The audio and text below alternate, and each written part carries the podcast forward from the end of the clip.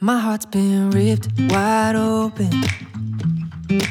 So many mixed emotions. It's like I finally noticed. 日々変化してる社会ではそのギャップとすれ違いが生まれてるよねそこで個人すごい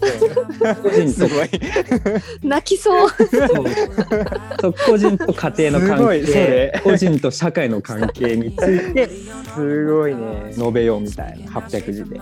日本人学生そこまで考えられてないんじゃないかな。いいや、てかまさに我々の悩みじゃないそれってさ。うん、その問題そのままポッドキャストで扱いたいぐらいですね。そうそうそうみんなで回答したいよね、それ。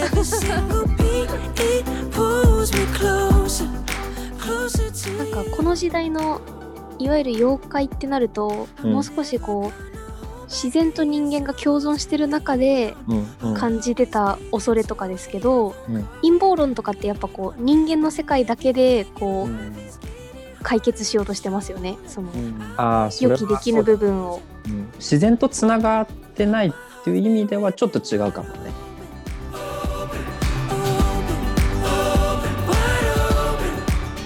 じまあ、時実間感っていうのはないとは思いますけど、ただ、うんまあ、鬼滅の刃とかあの鬼とかって、まあ、元人間じゃないですか。うんああ本そ当うでにすよね。方の表彰としてのモンスターっていうよりはどっちかっていうと元人間でいろいろ悲しい過去があってみたいなそういう鬼って結構出てきててうんうーんそういうなんか人間のなんか暗い部分っていうのかなそういうのがなんかあの形になったようなのが鬼みたいな感じになってるのが鬼滅かなってああ確かにそうだね。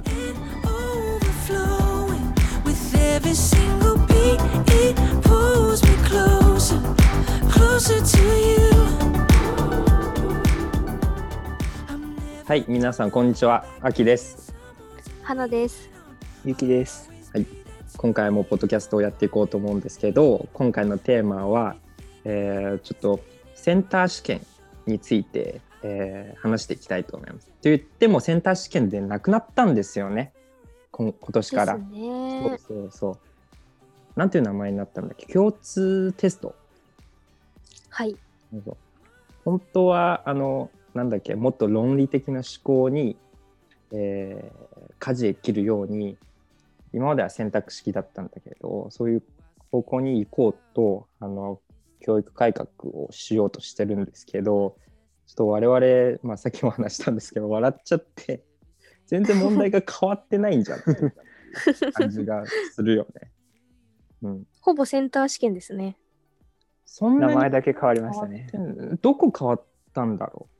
ほぼ変わってないよね最初。にうん、最初に漢字の問題が出るあたりとかも本当に同じな気がいするよやね本当に懐かしいと思って。えっと、今回のテーマは、えっと、共通テストの中でもあの国語はのい。問題の第1問ですね。これも全然構成変わってないんだけど第1問はあ の、まあ、いわゆる現代文の評論はい。だよね。えーこの評論の問題について、えー話していきたいなと思います。評論っていうとみんな好き評論国語とか。あまず国語の教科って好き問題として。苦手ではなかったですけどどうやって勉強すればいいのかってあんまり分かりにくい教科ではあるかなっていうのがあありましたね。うん確かにそうだそうですね。世界史と私もなかんかまあ受験勉強すればあどうぞあどうぞどうぞ。なんか世界史とか本当に勉強あの暗記していけばうんその当てにつながるとかって感じ だああ、うん確かにそそううだよですよね。まあ、ランキーだもんね、世界史は。けど、うんうんうん。教科は何が好きだったの好きな教科は世界史と生物でしたかね。そうなんだ。はい。ではいはもいセンター試験の国語の問題は結構好きで、うんうん。なんか先生からセンターはとにかく過去問をひたすら何回も解けって言われてたので、うん、過去20年分ぐらい23回解きましたね、うんでも楽しかったです、あなんかそう簡単に読めるじゃないですか、うん20分ぐらいでこう読み終わる解き終わるものが多かったのでうんうんなんかやってる間は苦じゃなかったですけどうんでもそういう二次試験につながる読解力とかは全く身につかないまま受験生活を終えま した。うんなんかそれっぽい選択肢を選ぶ能力がつきますよね。そうそうそうそう。 そうなんだよ。それは違うよねまさにそうなんだよそう、本当国に。語のその問題の解き方ってなんかそのいいかに文章を理解するんじゃなくてその前後関係をさそう、こう把パ握ズしルみてたいな。そうそう多分ここのこと言ってるんだろうなみたいな類似性を探していけばできるんだよね。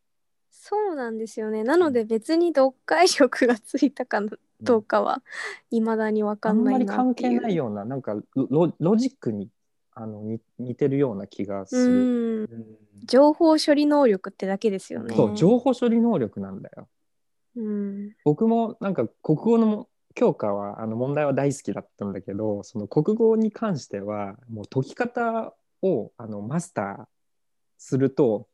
全く文が何言ってるのか理解せずともあの解けちゃう。そう傍線の前後文の関係とか さ似たようなところを探せば解けちゃうからさ国語の問題とかあんまり本当に急いでる時はあんまり何を言ってるかっていうのは気にしたことがないかもしれない。うん、そうですね。まあ、そういう情報処理能力もわ社会に出てからは必要にされるかもしれないですね。そうそうだって国語ってさその深く考えれば考えるほどこれは裏の裏を読めばこういうことなんじゃないかみた いなできるじゃん。それって無駄な小んだよ、説なんて多分答えないですからね。そうそ多う分答えないからさ考えれば考えるほどツボにはまるんだよね問題的に。うん。いそういやうよくできてますよね。そうそそうう考えたら。そういう意味ではあんまり深く考えないでポンポンポンポンとロジック見つけて解いた方がいいっていうのは僕はあのその当時に実践してたような気がする。はい。そして、えー我々の中で一番頭がいいと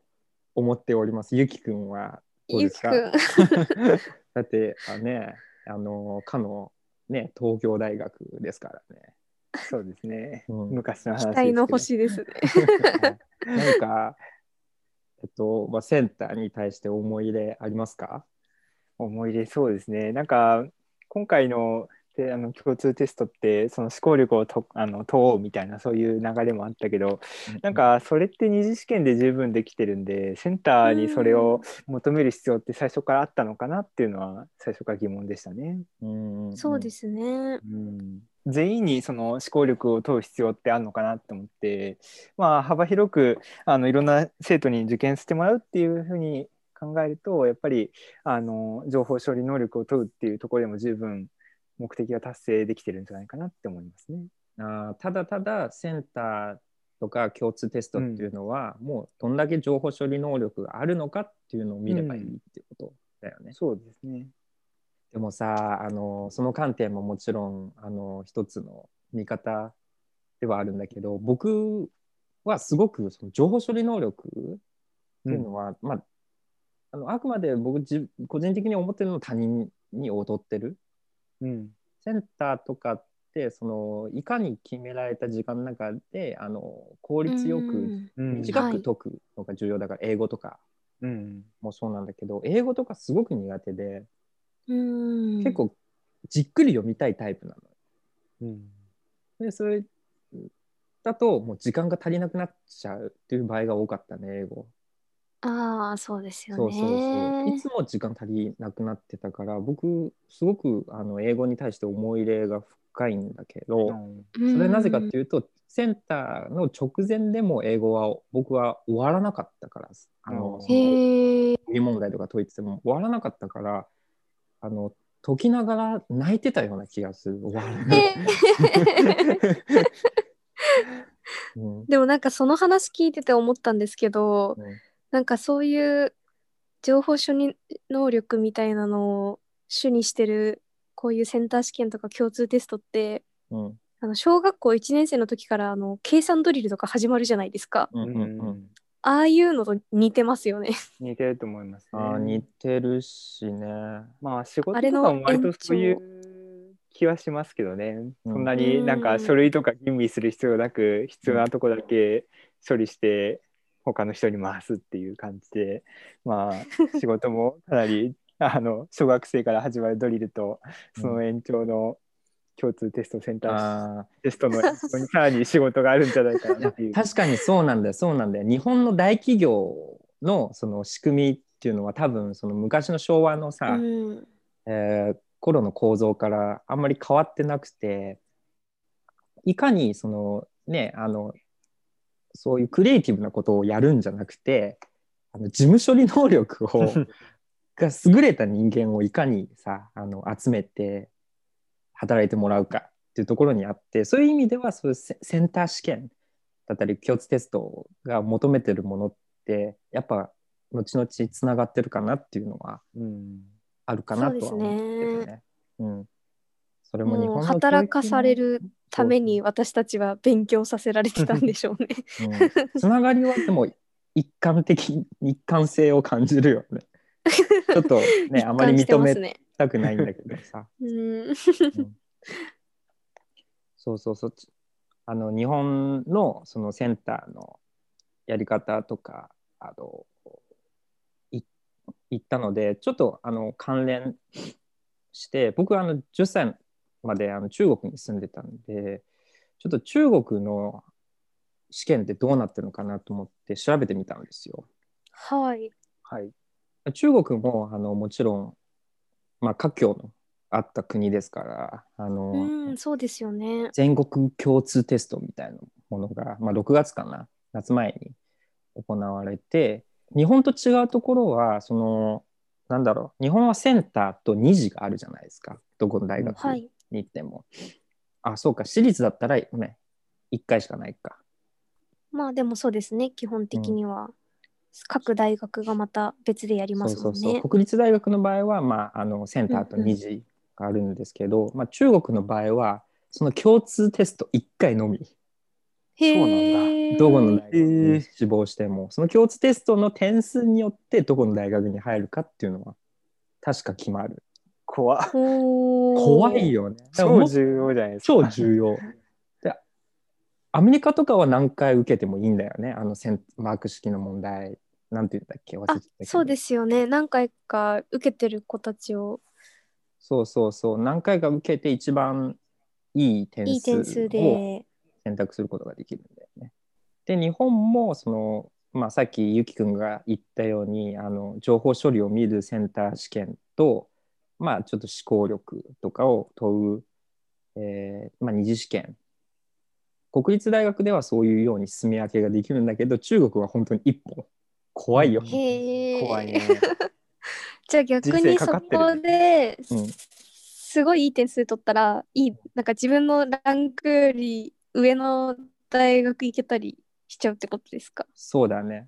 内容も日本のセンター試験と、まあ、結構まあ世界的に似てるかな。だって効率的にあの大人数を受けようとするとん選択式にならざるを得ないよねっていうの、あ、記述ないんだう。ーん記述でもあります。おおー。へえ面白いのがあの国語っていうと作文問題があるんですよ毎年。うんこの作文の問題が結構なんか毎年注目の、まあ、中国では注目の的になってて、うんどんな作文が出るのかで、うんそのまあ、ちょっと話題になったりするよね。あ、面白い。それは。そうそうそうちょっと調べてみたんですよその作文、はいはいははい。い、の問題を、はい結構時代性を反映してるものが多くて、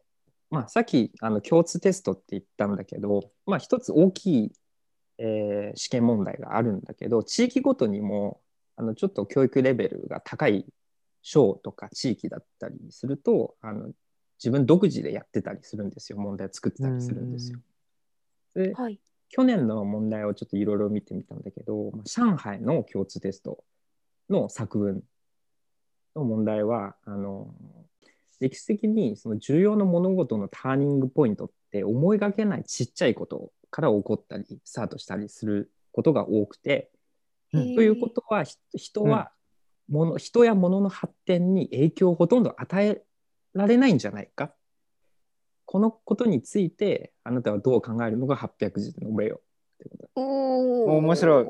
すごいうんいい問題ですねいい問題なの かなちょっと運命論かそうそうでないかっていうのはうんいや、日本の学生ほとんど書けないと思いますよ、これ。いやー、私も書けないそうですそうね。そう面白いと思う。で800字って中国語で800字だからさ限られた時間だと結構きついと思うん。 あう。なんかちょっとそのあの模範解答みたいなやつをちょっと見てみたんですけ どうんでも中国はやっぱさポジティブポジティブスピーキングなま あ、ね、それ共通テストだからポジティブシンキングなことがあの、まあ、推奨されるということがあってーはい確かに。でやっぱりそのなんだろう模範解答とされる作文は、えっと、そういう小さい人の努力の積み重ねで世界は変わってるから、えーそんなことはないですみたいかっこ いい。なそうそうそうそうめちゃいめうちゃ優等生だ。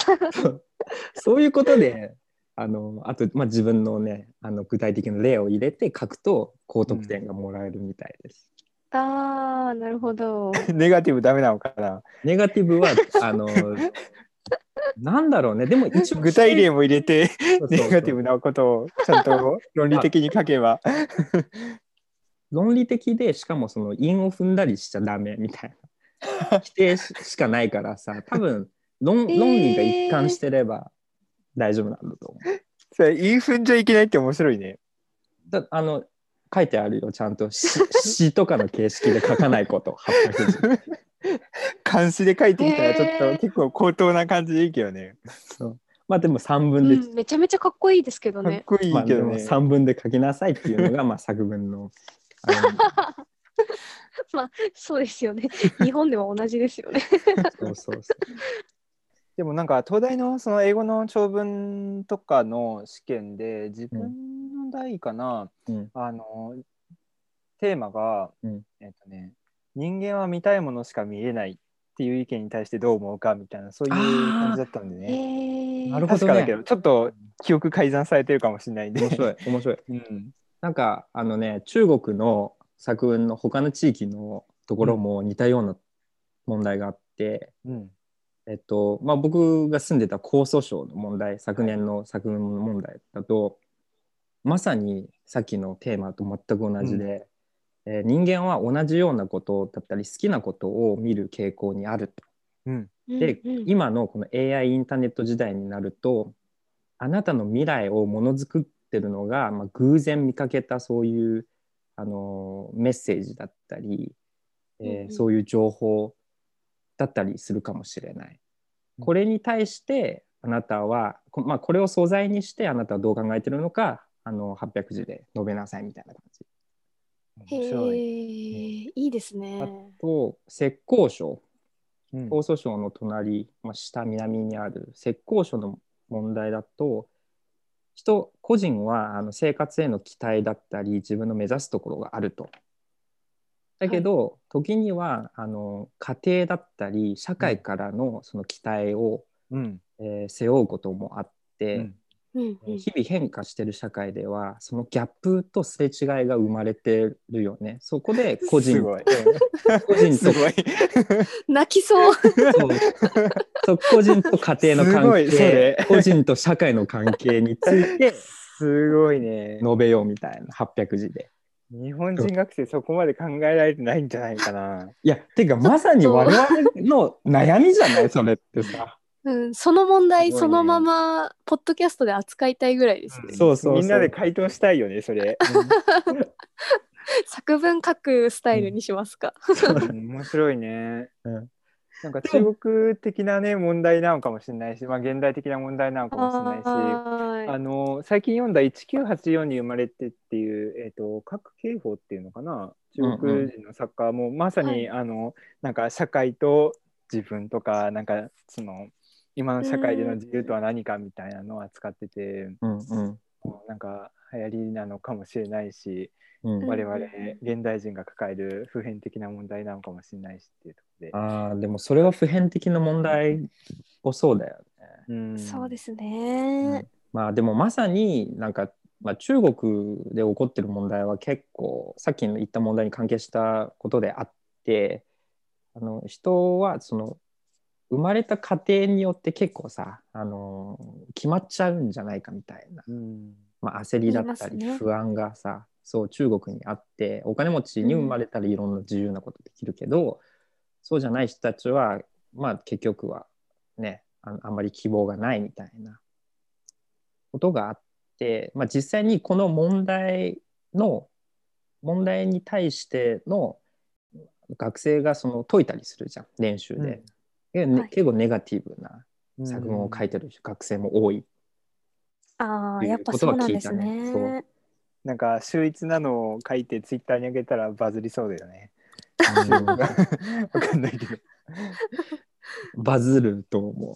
う。 でもたまにそのなんかわけのわかんない問題もあってなんかうん受験生泣かせみたいなう問ん題があって、なんかあんまり覚えてないんだけど、あの数年前にうん浙江省の問題なんかななんかえっと、まあ、小説を題材にしててうんあのちょっと貧しい家の人の話なんですけどうんあんまり子供の頃は貧しすぎて肉とか食べられなかったから。はえいー。魚を捕まえて魚のスープを作ろうみたいな、うんうんうんえーシチュエーションがありましただけどそのついざ魚のスープを作ってみんな喜んであの食べたんだけど、えー片付ける時に実は魚がその飛んで飛んでて鍋から そうそう床に落ちてたっていうことが起きてすげえ悲しいじゃん。でその そのそのななんだっけその魚死んだ魚の目にはちょっと奇妙な、えー奇妙な光が当たって たそういう表現があったんだけどその奇妙の光って何だ何なのかっていう難しすぎおない。ーそういう作文で書くみたいな。 へえ、面白い。それすごい主観的なあれじゃん。それでなんか、うあの奇妙な光っていうワードがすげえバズってネット上で。 そうそうそう。そのえなんそかれ受模験生範解答ありますか模範解答ね、ごめん読んでないからわかんないけどきっとあるんだと思う。へえ。作るってことはすご模いですね範解答も一緒に作るから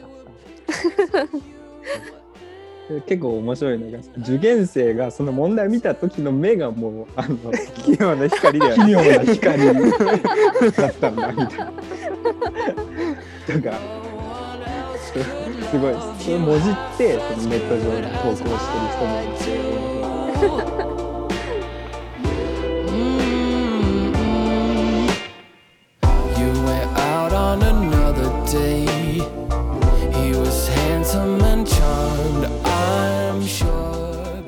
それだったらちゃんとなんか大学の入試として機能してる気がするね。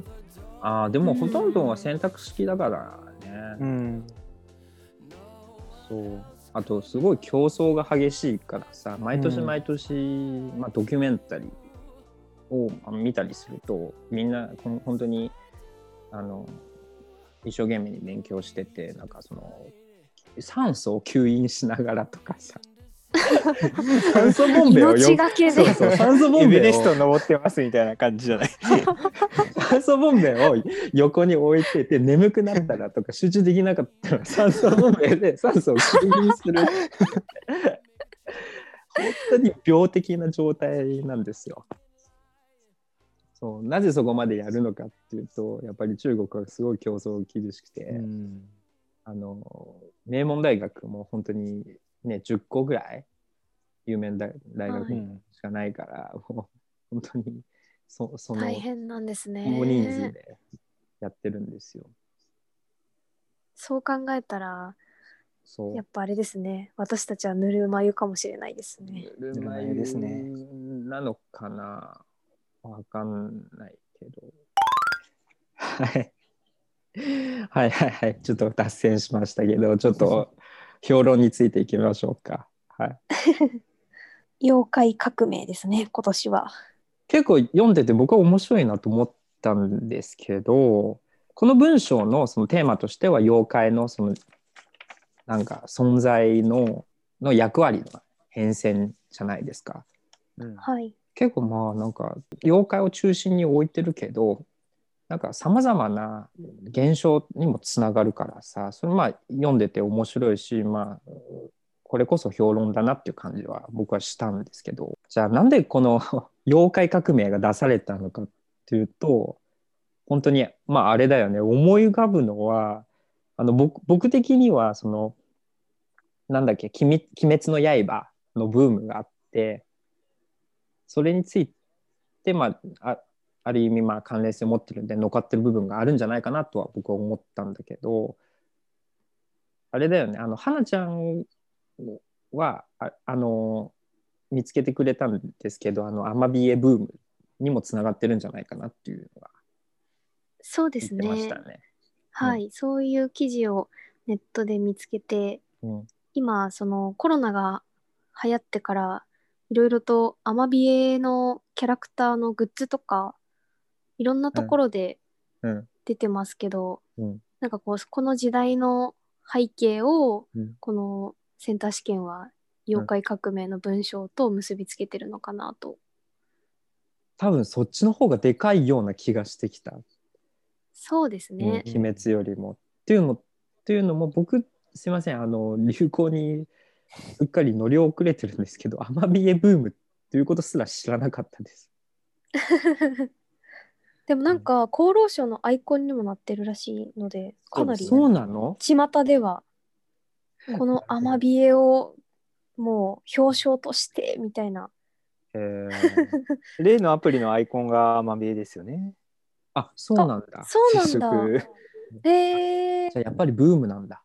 接触確認アプリはアマビエの写真が出てるような。はいはいはいはい。へえまあちょっと脱線しましたけど。じゃあこの詳しく妖怪江戸の妖怪革命について見ていきますか。はい。なんかえっと個人的にはまあ3部分に3つの部分に大きく分かれるかなとは思っててまずはあの妖怪というのはあの民族的な真意から生まれたものだったっていう部分だよね。これについてはそこれはすごく分かりやすくないですかなんか説明できないような、まあ、現象だったりを、まあ、妖怪だったり、まあ、神様もそうなんだけどあの全近代だよねどちらかっていうとうん、そうですね、そういう、まあ、あの妖怪がそういういたずらをしてるんだとかそういうのはうんすごく分かりやすいよね。もうまさにあの柳田国男の「東の物語」の世界で、まあ、今の日本にはもうほぼ残ってないんじゃないかなっていう感じがしますよね。うん、そういう使われ方はしないですよね、妖怪は。うん、説明できないものを説明する用の妖怪っていうのはほぼいない気がしますうね。んそうそうそそううですねそういうあの体験とか不思議の体験ってしたことあります自分はないですね。子供の頃もない。なんか子供の座時敷もの座敷わらうしんとかさ、信じてた人とかいたとかさない ないかな。あーサンタクロースも違うサンタクロースもそうだよねある意味そういう存在だよね妖怪なのかな。ああ の妖怪っていうかまあなんかわかんないけどプレゼントが置かれてるそれはサンタクロースがくれてたんだっていう、ね解釈される存在ではあるよね。なんか都市部にうん、あの生きてるとあんまりその説明不可能なことってあんまり起きない気がしますね。まあただ陰謀論とかは割と似たようなあの役割を担ってるかなって感じがしますね。説明できないものをうんうん裏で秘密結社が糸を引いていたみたいなそういう説明をするのあーっていうのはなんか妖怪と似たような雰囲気は感じますね。そうだねそういう意味では似てるかもしれない。うんなんかこの時代のいわゆる妖怪ってなると、うんもう少しこう自然と人間が共存してる中でうんうん感じてた恐れとかですけど、うん陰謀論とかってやっぱこう人間の世界だけでこう、うん解決しようとしてますよねその、うんああそれ予は期できぬ部分をうん自然とつながってないっていう意味ではちょっと違うかもね。そこが変わったところなのかなと、ああ確かにねそうかもしれない。で僕ちょっと考えてみたんですよ。今の時代でそういう、まあ、いわゆる伝統的な妖怪の役割を果たしてるものって何なのかっていうと多分星座なんじゃないと思って星座占い星座ああ誕生日占いとか。とかもあるよね。うんおまあ、ー血液型もそうなんだけど星座が一番現代人が信じてるかななんかね運が悪かったりとかいいことがあったりするとほら今日今日は星座占いでさ一番1位だったからいいことがあるんだラッキーポイントラッキーなんかアイテムはこれなんだみたういな、んうんうんで信じてるなるほど人結構多いじゃないですか。それってさそうですねなんか説明できない運運をさあの、まあ、星座にという、まあ、価値観のものに託して解釈しようとしてるよね。それってなんか、まあ、妖怪の役割は果たしてるかな伝統的な妖怪の役割って感じはするよね。うんおー面白いですねう。ん、なんかどうしても説明科学的に説明できないっていう今の思考の枠組みでは説明できない現象ってどうしても起きるのかなっていうのは思いますね。絶対あると思うう。んうんうんそれをどう何を使って説明するかっていうと昔は妖怪だったし今星座占いになったり陰謀論になったりいろんな変わってはいるけど、まあ機能としては同じものなのかなって感じがしますね。機能としては同じ、まあ、近しい感じはするよね。うんまあ僕は思いつく限りは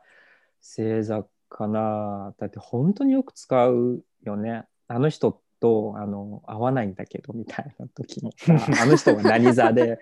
何座で相性が悪いんだよみたいな 恋愛関係になったりする時もちょっと何座なのかとかまあ本当に気にする人は聞いたりするじゃない確かに相性占いとかありますからね。うんそうそう血液型とかね。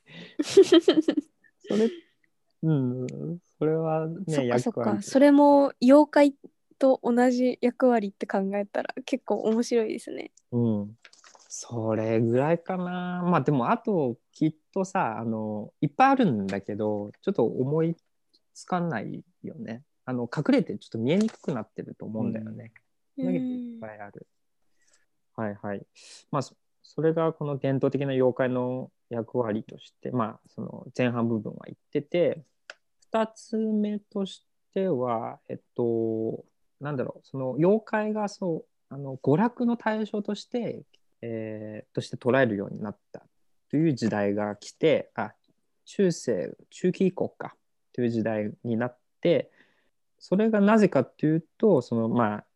ああの人間がさあのいろんな自然だったりあのコントロールできるようになったからっていう、まあ、近近代のそういう意識感の認識の変化っていうのがつながってるよねっていうことは言ってますよね。はい、うんそうですね。これは今にもつながってるよね。これは本当にそのアマビエブームだったり、あと鬼滅の刃だったり、そういう妖怪のキャラクター化をして我々が楽しんでるっていうのはもう妖怪が本当に我々の認識の役割の中あい認識の中では役割を果たしてないっていうことなのかなっていうのは確かにそう言えるよね。それが、えっと、表彰としての妖怪。これは結構我々にとって馴染みあるんじゃない表彰としての妖怪。まあ妖怪ウォッチとか流行りのものはいくらでもありますよね。妖怪をチうん、だったポケモンりとかってどうなんですかねわかあんないポケモンもそうなんじゃないかな、一種。あと、うんンうんデジモンとかさ。うん、それゲゲはゲ、の鬼太郎とかも。そう、もっと近いところで、ゲゲゲの鬼太郎とかまさにそうだよね。妖怪をうん娯楽として。なんか、どちらかというと相棒に近いものだったりとかさ。ううんん、そうですとね。して扱ってるよね。はい。うん、そうだねデジモンとかさポケモンとかさ確かに妖怪文化がなかったら生まれなかったかもしれないよね。うん、そうですね。ドラクエとかもやっぱりそんな気がしますね。なんかドラゴン倒して集めていくような、まあ、集めるわけじゃないですけど経験値を増やしていくための踏み台みたいな感じうんうんしていく感じ、うんポケモンとかも集めるゲームですかねちょっとなんかあんまり、 ゲームで詳もしく確ないんでかすけにどこう支配下に入れる存在ですもんね。すでにそうだね前提が。そうねさっきのことで言うとそのキャラクター化された表彰としての妖怪たちは確かにもう全部人間に従順な存在じゃない、うん結構う。ん、でその支配をすることによってうんその自分の経験値がこう高くなるようなゲームとかうんうん、になってますもんね、構成が。 そうだ、ね、マリオとかもそうですよねいろんな謎モンスターたちを 踏みつけてピヨンピヨンって。確かに確かに構造的には人間の所有物になってるっていうのはうんあるね、。キャラクターとしてのその存在っていうのは。で3つ目に言ってるのがまあなんか近代以降に私という存在が出てきたんですよね。えーその私、まあ、個人の不気味なものがあの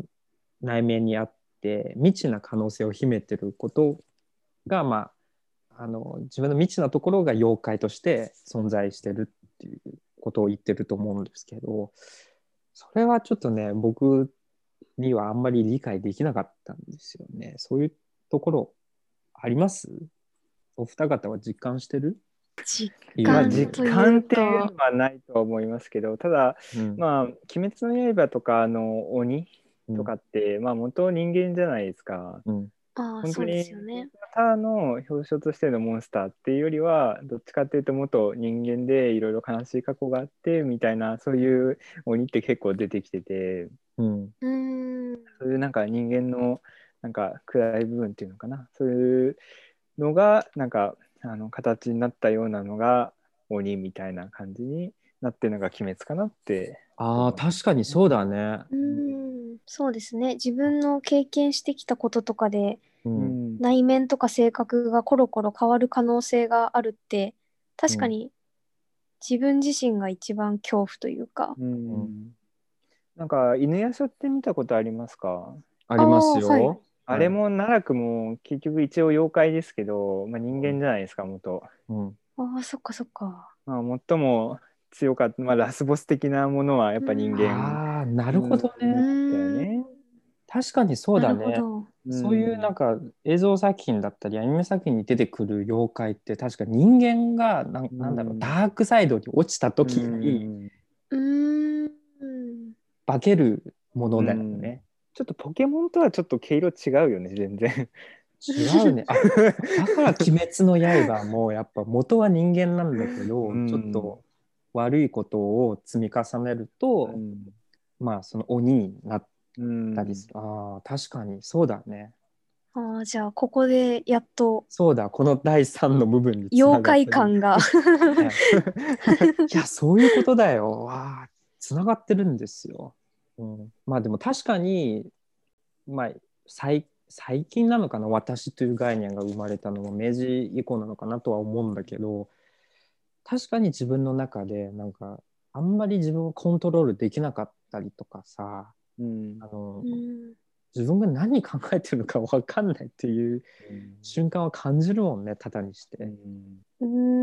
んなんかここまで話してきて、うんちょっと思ったのがそういう自分の内面こそが一番説明のつかない妖怪的な要素を持ってるってなると、うんじゃあそれを私たちはどうコントロールしてうんやっていけばいいのかっていうところを考えたいなとは思ったんですよこうのんはいはいはい。文を読んで。コントロールでできるかな、まず。うーんできないんですけどなんかそれをなんかこう楽しめるというかあーうまく付き合っていく方法っていうのをじゃあ現代人はどうやって模索してるのかなって考えた時にうんそれを支えてるのがやっぱうんあまりこう一般的にはこう分かりにくいとされてるうんアートとか、あの文学でいうと詩の世界とかそっちなのかなと思いました。あーなるほどね。確かにそうだよね。なんか人間の、ね、どちらかというとあんまり理論化できなかったり、うん、そういうあんまり分かってないところをまああにの焦点を当てようとしてる活動とかうんをもっとなんかこういうコロナの時代だからこそ見てほしいっていうメッセージでセンターは出したのかなとか思ったんですけあーど多分ね、作者はあ作者っていうか出題者はそういうこと考えてないと思うよ。 ちょっと うまくまとめすぎましたかね。でもあの素晴らしい深読みだと思う。確かに。さっきあのあのゆきくんとかもすごいいい話してたんだけどあの人間のそのマイナス面の部分があの脱化すると本当にうんあの妖怪する、妖怪化するっていうのが、まあ、一つの、えーまあ、今のそのある創作作品の、まあ、概念としてあるんだけど一方で花ちゃんが今言ってくれたその人間の知らないところだったりそのもっと感性だったり論化できてないところをまあ形にしてるっていうのが、まあ、芸術だったり創作活動じゃないですか。はい。それもうんあの広い視野で見ると、まあえーまあ、妖怪の形ではあるよね。うん、うんそう思います。その妖怪をたくさん生み出せるとなんだろう妖怪生み出せたりその触れたりするともっと知らない自分とうまくやれるのかな。でもなんか自分自身も妖怪だって感じるとちょっと 笑っちゃいますけどね。大学の時にはい、あの詩人の吉増剛三さんの展示会を見に行く機会があったんですけど、はいえっと、それは多分「声の間」っていう、えっと、震災後の吉松さんのうんそういう創作活動をずっとこう展示するやつだったんですけどうんその時にちょうど発売されてた詩集の名前が「怪物くん」だったんですよね。うんうんなので、私はこの妖怪の話を読んだ時になんかそれをうまく自分の内面から妖怪を出す作業をしてるのってきっと吉松さんのあの怪物くんだったのかなとかちょっと思いました。あー確かにね僕もパラパラと読んだことはあるんですけどもう本当に言葉にならない言葉をそうそうそうもう、形にしようといううん、後だったような気がするよね。そうなんですよ後なんですよね。痕跡なんだよねあれは、うん、まあ、そういう意味ではそそういわゆる現代史だったり、まあ、広い意味でいう現あの創作活動芸術の創作活動はまさにそういう、まあ、我々の妖怪的な部分の、まあ、葛藤の跡だったりうそのん、形なのかなとは思う思いますね。すごい広がっちゃったけどね。 でもこんだけ広げてくれたセンター試験ってことですね。うん確かにねまあ国語の問題っていうのは、まあ、特に評論なんだけど、まあ、やっぱ面白いよねっていうのを 再認識しました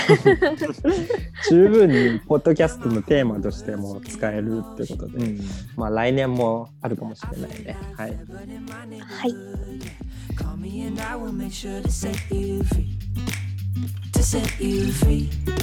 Oh, I see this love is taking over.